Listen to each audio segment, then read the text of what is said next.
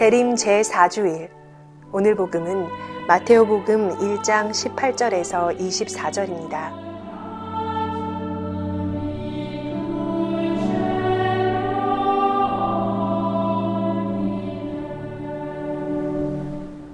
주님께서 여러분과 함께 마테오가 전한 거룩한 복음입니다. 예수 그리스도께서는 이렇게 탄생하셨다. 그분의 어머니 마리아가 요셉과 약혼하였는데 그들이 같이 살기 전에 마리아가 성령으로 말미암아 잉태한 사실이 드러났다. 마리아의 남편 요셉은 의로운 사람이었고 또 마리아의 일을 세상에 드러내고 싶지 않았으므로 남모르게 마리아와 파혼하기로 작정하였다. 요셉이 그렇게 하기로 생각을 굳혔을 때 꿈에 주님의 천사가 나타나 말하였다. 다윗의 자손 요셉아, 두려워하지 말고 마리아를 아내로 맞아들여라. 그 몸에 잉태된 아기는 성령으로 말미암은 것이다. 마리아가 아들을 낳으리니 그 이름을 예수라 하여라. 그분께서 당신 백성을 죄에서 구원하실 것이다. 주님께서 예언자를 통하여 하신 말씀이 이루어지시려고 이 모든 일이 일어났다.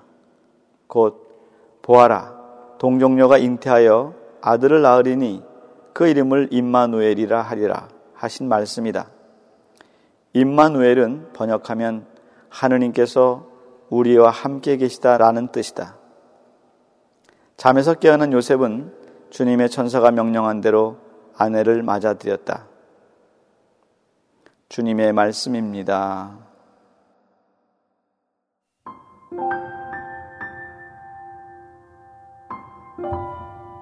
교구장 수석비서 허영엽 마티아 신부의 생명의 말씀입니다. 오래전 제가 사목했던 본당 근처에 몸이 많이 불편하셔서 봉성체를 하셨던 할머니 한 분이 계셨습니다.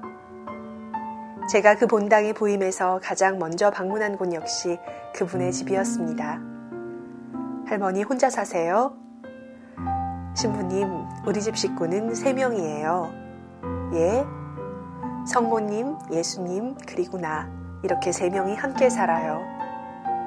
그래서 제가 요셉 성인만 불쌍하게 됐네요 라고 농담을 하자 할머니께선 그러네요 하시고는 이내 까르르 웃으셨습니다. 신부님, 저는 정말 그분들과 함께 살고 있습니다. 그래서 전혀 외롭지 않아요. 할머니의 표정은 사뭇 진지했습니다. 그로부터 1년 정도가 지난 후에 할머니는 병세가 악화되어 병자 성사를 받으셨는데 그날따라 곱게 한복을 입고 계셨습니다. 신부님, 절 받으세요. 네? 저는 깜짝 놀라 손사래를 치며 손잡버린 제게 왜 절을 하시냐고 말했습니다.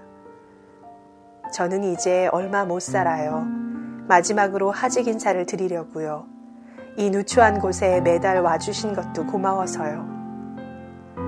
할머니는 엉거주춤 무릎을 꿇고 있는 제게 불편한 몸으로 자꾸만 절을 하려고 하셨습니다. 저는 정말 할머니와 영원한 이별을 하게 될 것만 같아 눈물이 흘렀습니다. 그러자 할머니께서는 오히려 저를 위로하셨습니다. 신부님, 나는 성모님 예수님과 같이 있으니 어딜 가도 무섭지 않아요. 그 후 채 한 달이 못 되어 할머니는 세상을 떠나셨습니다. 임종을 지켰던 신자들이 할머니가 정말 편안한 표정으로 숨을 거두셨다고 했습니다. 나는 성모님 예수님과 같이 살아요 라고 말씀하시며 소녀처럼 활짝 웃으시던 그 할머니의 미소는 지금도 생생합니다. 오늘 복음에서 청년 요셉에게 천사는 약혼한 처녀 마리아가 성령으로 아이를 잉태하리라는 소식을 전합니다. 요셉에게는 청천벽력 같은 소리였습니다. 요셉은 얼마나 많이 당황했을까요? 하지만 더 당혹스러운 사람은 당사자인 마리아였습니다. 천사의 말인즉 그가 낳을 아들은 당신 백성을 죄에서 구원하실 분이라는 것입니다. 그 아들의 이름은 임마누엘. 이는 하느님께서 우리와 함께 계시다라는 뜻입니다. 하느님께서 함께 하신다는 말씀은 성경과 이스라엘 역사 전체를 관통하는 중요한 주제입니다. 하느님은 당신을 사랑하는 사람들을 참아 내버리지 못하는 분이십니다. 마리아가 두려움과 고통을 겪을 수도 있는 이 사건을 하느님의 뜻으로 받아들일 수 있었던 것은 주님께서 함께 하신다는 깊은 믿음에서 가능했을 것입니다. 주님께서 우리와 함께 계시니 무엇이 두렵겠습니까? 어둠의 음산한 골짜기를 지나간다 하여도 무섭지 않을 것입니다.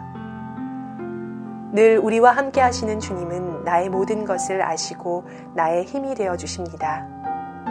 그래서 고통에 신음하고 억울함에 서러운 우리에게 주님은 말씀하십니다. 두려워하지 마라. 내가 너와 함께 있겠다. 힘을 내어라. Thank you.